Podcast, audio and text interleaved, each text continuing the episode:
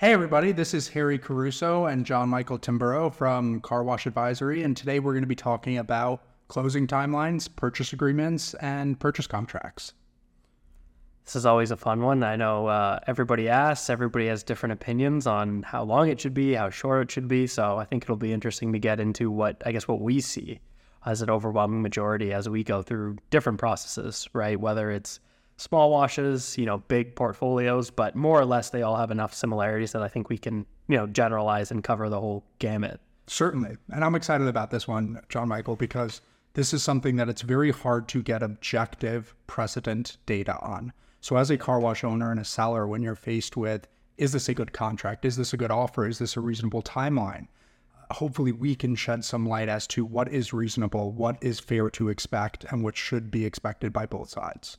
Definitely, definitely. I think a good place to start is rather than before we start to dissect everything is get into I guess the overall theme, right? So from, you know, the moment that I get my LOI signed in hand, happy with the high level material terms and you know, it's it's now day 0.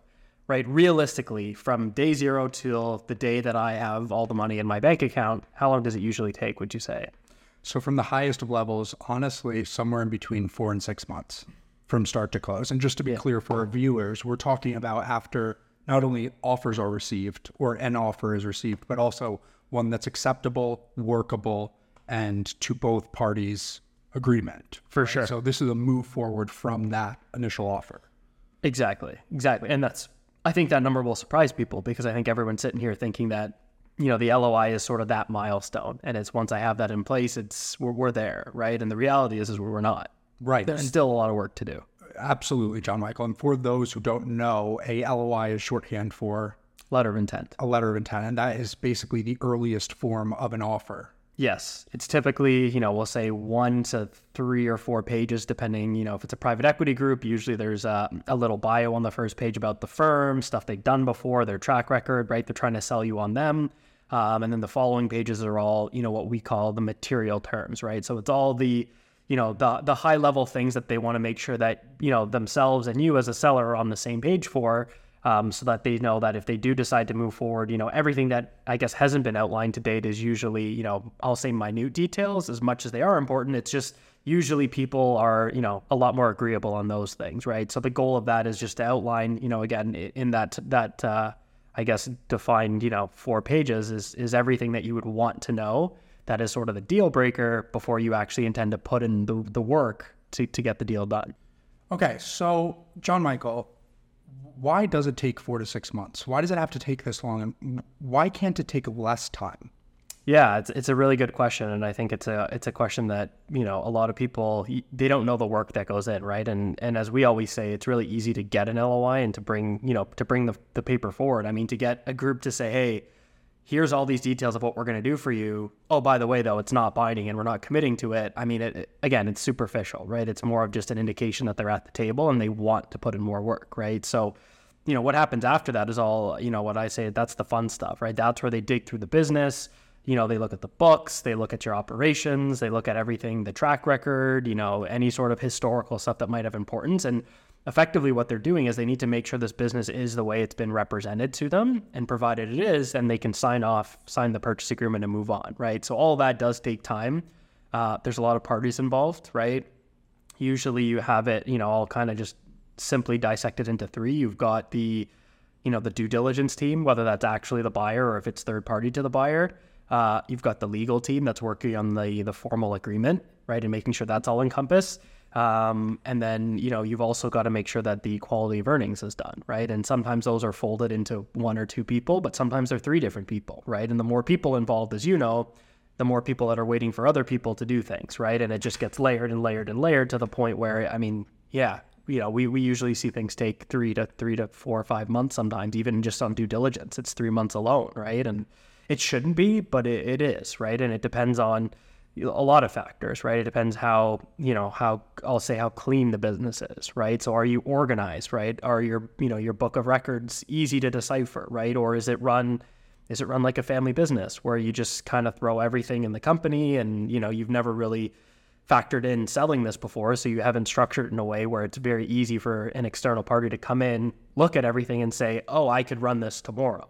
Right? And the goal is if they can't run it tomorrow, well, then you can't expect them to close in 30 days because, I mean, they have no idea how to run the business. So unless it's transferable to this new person and easy, the less transferable it is, usually the more time it takes, right? Just to, to decode everything. Sure, sure. So it sounds like there's a lot of rather checking the boxes, right? For sure. sure all is what it seems to be, and under the presumption that the buyer's coming in with valid knowledge as to the state Yeah. of the business, what they're buying, so on and so forth. Yeah. What what what exactly outside of that though, by way of lenders, uh, investment committees, and this? Uh, talk to me about what other parties are involved here that need their stamp of approval in the average purchase process. Yeah. Well, I think the one thing you said that's really important is is it is referred to as a check the box exercise, right? I know a lot of a lot of clients that we've worked with before they come to us and it's, you know, I'll ask for a piece of information and right away it's, well, why do they need that, right? I, I don't want to give that to them, right? And again, the perception isn't there. They sh- it's not like you're trying to hide something. It's not like they have any reason not to show them it they just don't want to show them that, right? And it's it's one of those things where I say, look, you know, people, the process of due diligence isn't to scrutinize business, right? Not every buyer is sitting there saying, you know, rubbing their hands together, saying, "Oh, how, what can I find, right? Or, or what's wrong with the business so I can get a lower price, or maybe I can negotiate this." Like that's not the intention, right? The, the average buyer, they know what it's worth. They're using some type of fundamental valuation, and you know, they just they just want to know what they're getting themselves into. So it's very much a sense of these are all the things we need. And a lot of things you give it to them, they look at it and they say, okay, you've showed it to us, check. Right. Move on. Right. So it's not not everything is being scrutinized to the level that people think. And that's that's a very common misconception, right? Sure. So I guess to answer your question in terms of, you know, what what's going on, right? What are these people doing? I think, you know, the first and the most important thing once due diligence starts is, you know, everyone rushes to do what's called a quality of earnings, right? Because that is usually we'll say the most pivotal part of due diligence and it's usually done right away um, typically it's about four to six weeks depending on again how organized you are how complex it is and how fast everyone's willing to move right because again i mean sometimes the buyer might only need 50 documents and it might take a seller like three weeks to get us those 50 documents right? So at that point you know everyone's sitting on their hands right? It's not like there's stuff you can do in place of it or you know what have you. So um, the quality of earnings is really important and it's usually done first because if there's anything that's going to break a deal it's it's uncovered during that process right? And quality of earnings is effectively what they're doing is they're saying hey you've told us that these are the cash flows of your business right? This is your performance levels you know this year last year maybe you know 3 years out. And the goal here again it's not to scrutinize right? They're not trying to make it look worse than what you're telling them but the goal is they need to validate the cash right? They need to make sure that just because you're reporting x dollars you know to your accountant or maybe you're not reporting X portion of dollars to your accountant, but maybe it's on your GSRs and there's a discrepancy. Again, for them, what's more important is they have to connect the dots, right? And the easier it is for them to connect the dots, the much faster that process goes, right? But as you know, the reason why quality of earnings is so important is because if the earnings are less than what you said, um, you know, obviously number one is buyers they might want a lower purchase price, right? Because if they're valuing it based on a multiple, if you're telling them you're doing a million bucks versus maybe you're only doing seven hundred thousand On a per site basis. on a per site basis, that that's a that's a material difference, right? And that's where we get into issues and discrepancies, right? But on the other hand, you know, that's not their goal, right? Their goal is for them to be able to take this to either investors or partners or friends and family and say, hey, this is why it's a good investment, right? Because it's doing what I think what I'm what I'm seeing it's doing, right? So it, again, it's not we're not trying to scrutinize. We're trying to get people to the point where it's you know you're basically just turning everything over and opening it up, right? Sure. And John Michael, would you say it's it's a core function and difference between who, whose job is it to make sure that there are no surprises when it comes to quality of earnings? Is that not a foreseeable task and exercise to be done by the advisor, investment bank, broker beforehand? Should there be surprises? I, I think I think I think to a degree. I mean, I, I don't like to blanket statements, but I would say probably yes, it's your advisor's job, right? That that's the bottom line. It's it's it, you know at least for me, it's my job to make sure that everything that I've been marketing, representing, and telling buyers captures the whole and true picture. Whether it's pretty, whether it's not, it, it's got to be accurate, right? And I would rather tell someone this business isn't doing very well because the message is it's not doing very well, but here's all the things you can do to fix it. Because at least when we go into the process, everyone knows what they're getting, right? We're not trying to, you know, we're not trying to sell someone a bar of gold when really it's a bar of copper, right? That's not the intent. So I would say yes, advisor, job number one. But number two, and we've seen this before, is we don't know the business, right? I haven't run these car washes. I haven't seen the day to day operations. So, you know, it's really a partnership between the seller and their advisor to make sure that all the details are unfolded. And and when, but John Michael, when should this be had? Like well, well, well before you even start a process. I think I'm comfortable going ahead and saying this should be happen. This should be had and discovered long before an engagement is even had with that advisor. Yeah, I, I know. Yeah, I know. I mean, especially I know that you and I have seen stuff more recently where even doing evaluation, right? You know, we we hear people that they'll, you know, someone will call in and say, "Hey, I want you to value my business," and they'll they'll pull it up on Google Maps and they'll say, "Yeah, how much are you doing in revenue? Oh, okay, uh, yeah, it's probably worth three to four million. Sure. I'm I'll never be comfortable doing that. I mean, again, can you get pretty close? Maybe, but again, there's there's so many factors that could change that, right? For example, maybe they are doing that much in revenue, but maybe they're only reporting half of it on their tax returns. Is the business still worth three to four million? Of course not, right? So again, that's just one example. It's it's a common one, but um, yeah, I, I think the sooner the better, right? It's and it's again, it's more so just to get everyone on the same page. Sure, sure. But a well equipped advisor should be able to navigate those waters, right? And not only discover what could be a potential issue or discrepancy by way of quality of earnings, environmentals, anything to forecome that that could be of issue. They should be able to not only foresee it, but also be able to give you some sort of probabilistic framing as to what kind of buyers will be accepting of this, what kind of implication should it have on valuations, uh, what is the tangibility of all of this. Yeah, yeah, and I think I think you've probably seen more examples of these than than I have, but it it's tough because it's everybody thinks that again it it's like uh you know everybody's against each other, right? But the goal is is we're on the same team, right? So you know if you're telling me your business is doing X dollars and we find out it's doing Y dollars, it's not an insult. It's not like we're trying to knock it down or, or you know make our job easier by trying to sell it for less money. That that's not the goal, right? The goal is is that we're trying to get as much as possible. The problem is is depending on who that buyer universe is for you as a seller, some buyers might not even look at it. No. Right? You might have a buyer that if if everything is represented this way, yeah, they'll pay you that top dollar, but the moment there's anything wrong, that's it, they're out, right? And it's again, we can't do our job effectively because if we waste time with those buyers knowing full well they won't go for it because of X, Y, and Z, we're not focusing our efforts in the right spot. It's a waste of everybody's time, right? So I think that, you know, number one, it's got to be a, you know, it's got to be a joint effort, but more importantly is if if you feel the business should be represented a different way, that does factor into the sale process right? If, if your business is underperforming or if there's, you know, cash that's off the book or, you know, if there's a manager that maybe he works for one of your other businesses, but you're paying him through the car wash, all these little nuances, like they're not, are they negative? Well, no, they're sort of indifferent, right? It's, it's about identifying them, having something tangible to show that what you're saying is true. So for example, if you have another business and they're there,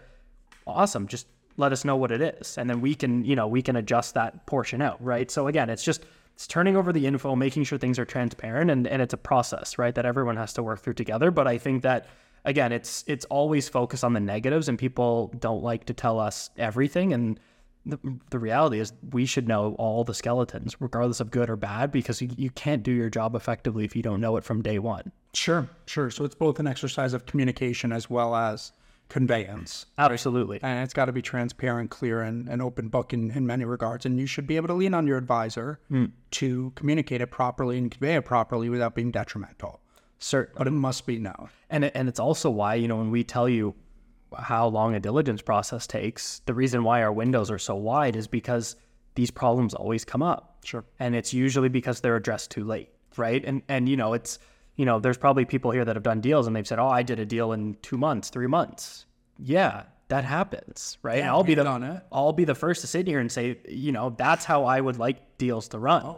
But the reality is, is it's usually because we're finding out problems too late, right? And rather than spending two months while we're marketing, getting in front of these problems, right? We're starting on 30 days into diligence, and the buyer's only willing to tie you up for 60. And if you don't get them solved by the 60 day mark, they're out. Sure. So, John Michael, let's talk a bit about the extraneous parties involved. So, on one end, we have individual buyers, right? And that could be your single site owners, your twosies and threesies. family business, even a family office. Uh, and in that respect, the largest extraneous or third party involved during this diligence and closing period that can very often be what everybody's waiting on is the lender, Absolutely. right? Absolutely. And again, that just going back to why is quality of earnings done first? It's for lending too, just as much as it's for everything else, right? Whether it's your, if it's a private equity, if it's an investment committee, I mean, it's all treated the same way, right? Unless you're buying this business 100% cash and for whatever reason you, you have conviction that, yeah, it, I'll pay it, then great, it doesn't matter. But if it does matter, you know, a lot of the lenders won't look at this until either the quality of earnings is done and the results are turned over, right? And usually that has to be done by a third party, or you have to get the bank to hire someone they like to work with to do it so that they can validate and, and put their stamp on that it's legit. Um, and then there's also the appraisals. There's a lot that goes into it. There's a lot. And it takes, just for those listening, right? Whether or not we're talking about SBA 7A loans for a single site purchase, or we're talking about a 504 for a portfolio, or we're talking about a more conventional senior secured credit facility for a larger portfolio. Eh, There is underwriting to be done on the lender side that can very often be done in tandem with, but ultimately end up in some sort of, if nothing else, momentary bottleneck Yeah. for the overarching process of closing. Absolutely. And that's the thing is it's again, you you compound all these external parties and the minimum timelines and it's, you know, assuming you can do 30 days quality of earnings, you know, lending is what would you say 30, 45 days sometimes? Oh, sure. 45 days for an average SBA 7A loan. Again, unless it's like a cut clean and dry and you you again, you know someone, again, also make sure if you're getting an SBA loan, a lot of people aren't familiar with car washes. A lot of lenders won't do car washes. like- You're definitionally specialty purpose vehicles. Right. And that's why if you don't have anyone, just submitting the paperwork to your guy at the bank to get an SBA loan, I mean, that could, it could you could wait two, three weeks before they tell you, oof, we're not going to touch this. Not to mention, if that individual, if it is an individual buyer, has any sort of personal bankruptcies, Yep. if they, goodness forbid, if they've ever gone bankrupt on a government backed loan before, right? There are some Yeah. gotchas where the process can only move as fast as the borrower and buyer in these instances Yep. is providing the information to the lender. Exactly. So, so Joe Michael, if we switch gears now to the other end of the spectrum, so Yeah. we've talked a little bit now about why this period is what it is when dealing with individual buyers. How about the big guys? So when we. Yeah. go ahead and we talk about the drivens, the misters, the quick quacks, the even the goes, the Tidal, right? Yeah. Anybody in that mix. When you're talking to somebody, and I Hmm. think this gets brought up so very little, and it should very, very much more get attention from everybody, is when you're talking to that individual, whether Hmm. it be the head of M and A or acquisitions at one of these larger companies, are they the single and sole decision maker in moving forward and closing that acquisition? Oh God, no! I wish that would be that would be you know tremendous for everyone, right? But the reality is, I mean, the best way to think of strategics is they are your typical you know big corporations. Sure. right? There's red tape, there's politics, there's a department for God knows every little part of the process, right? I mean, you know, even even something as simple as oh, you're selling them a greenfield, right? Oh, well, how how hard could that possibly be, right? Well, you've got zoning, you've got permitting, then you have to go to the engineering department to make sure that the building is actually in line with what they want, right? Then they've got to get their electricians to look at to make it roughed in properly, right? Do they have the right capacity for pay stations, cameras? you know, all the surveillance. So it, it's like, again, even something as simple as a greenfield where you're like, it's a piece of dirt. It's not, right? And I think that also adds complexity because, again, as anyone knows, you know, if you had to deal with three people for three months as opposed to 30 people for, for three months, it, it's not going to be three months, right? It's going to be four or five months. And, and that's, again, if you have someone that's cracking the whip every day on these people, and it's tough. Yeah, no, absolutely. And I think one of the other things that people do not talk about enough is that there are exogenous factors, factors outside of that of your transaction in a vacuum, especially when dealing with these larger companies, whether it's Yeah. like that of the confluence of new build initiatives that they're doing, Yeah. other acquisitions they're doing, their own already operating sites and the financial performance on those. There's so many variables Yeah. far outside of that that is within your control Yeah. that can absolutely tip the scales, reverse underwriting, have a transaction cancel. Yeah. So I I think, John Michael, and there's a couple topics that we should probably dive deeper into in their own sort of episodes here. But in summary, what should all sellers know when it comes to receiving that very first offer all the way to the hmm. day of closing?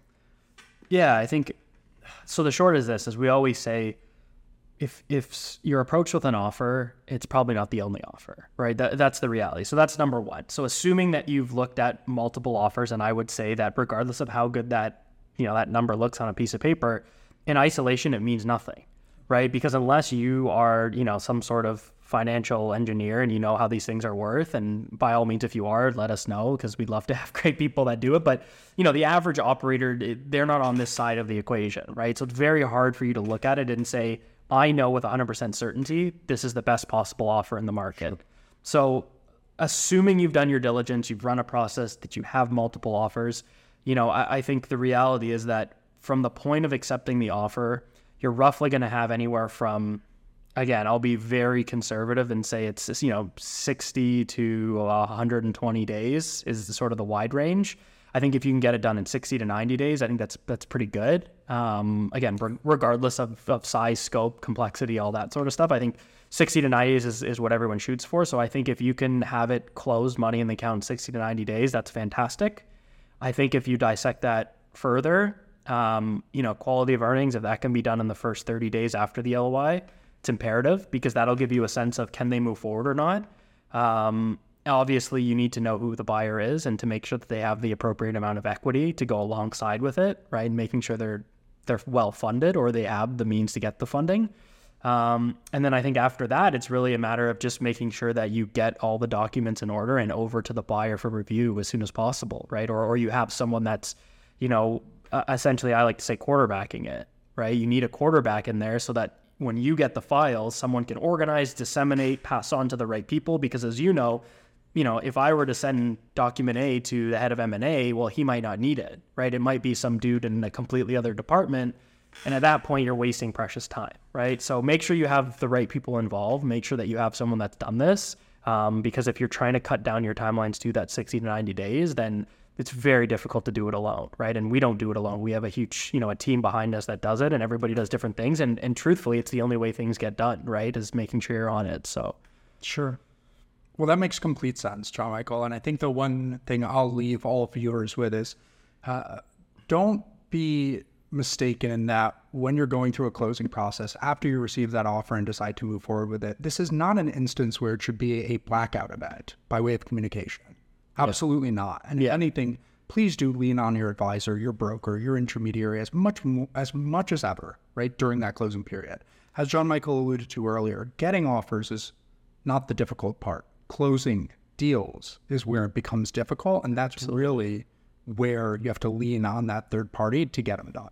Absolutely. That that's that's where you get the value. That's where, you know, if you're paying fees, commissions, what have you, that that's where every dollar should be earned, right? And at that point, you know, you should be in more frequent communication with your advisor or your partner after the LOIs receive them before, realistically, right? And it could be daily, it could be many times a day. We've seen it all, but definitely make sure you have someone you can trust and make sure that they're, you know, they're on it for you because you know your job as an owner is is not to sell your business it's to keep running it and you should have someone else who can do it for you because they can do it faster better and hopefully with you know less of a headache Oh, absolutely. Yeah, absolutely. And, and again, to viewers, so I think we're going to conclude this episode here, but there's many to come to branch from this, whether it be rollover equity, non cash consideration, uh, what you should watch out for in terms of red flags by way of buyers and intent, and how all offers are not created equal. So we'll be doing more episodes to come. Please do let us know if there's any specific topics that you'd like us to cover, and we look forward to doing more of these. Thank you for tuning in. thanks guys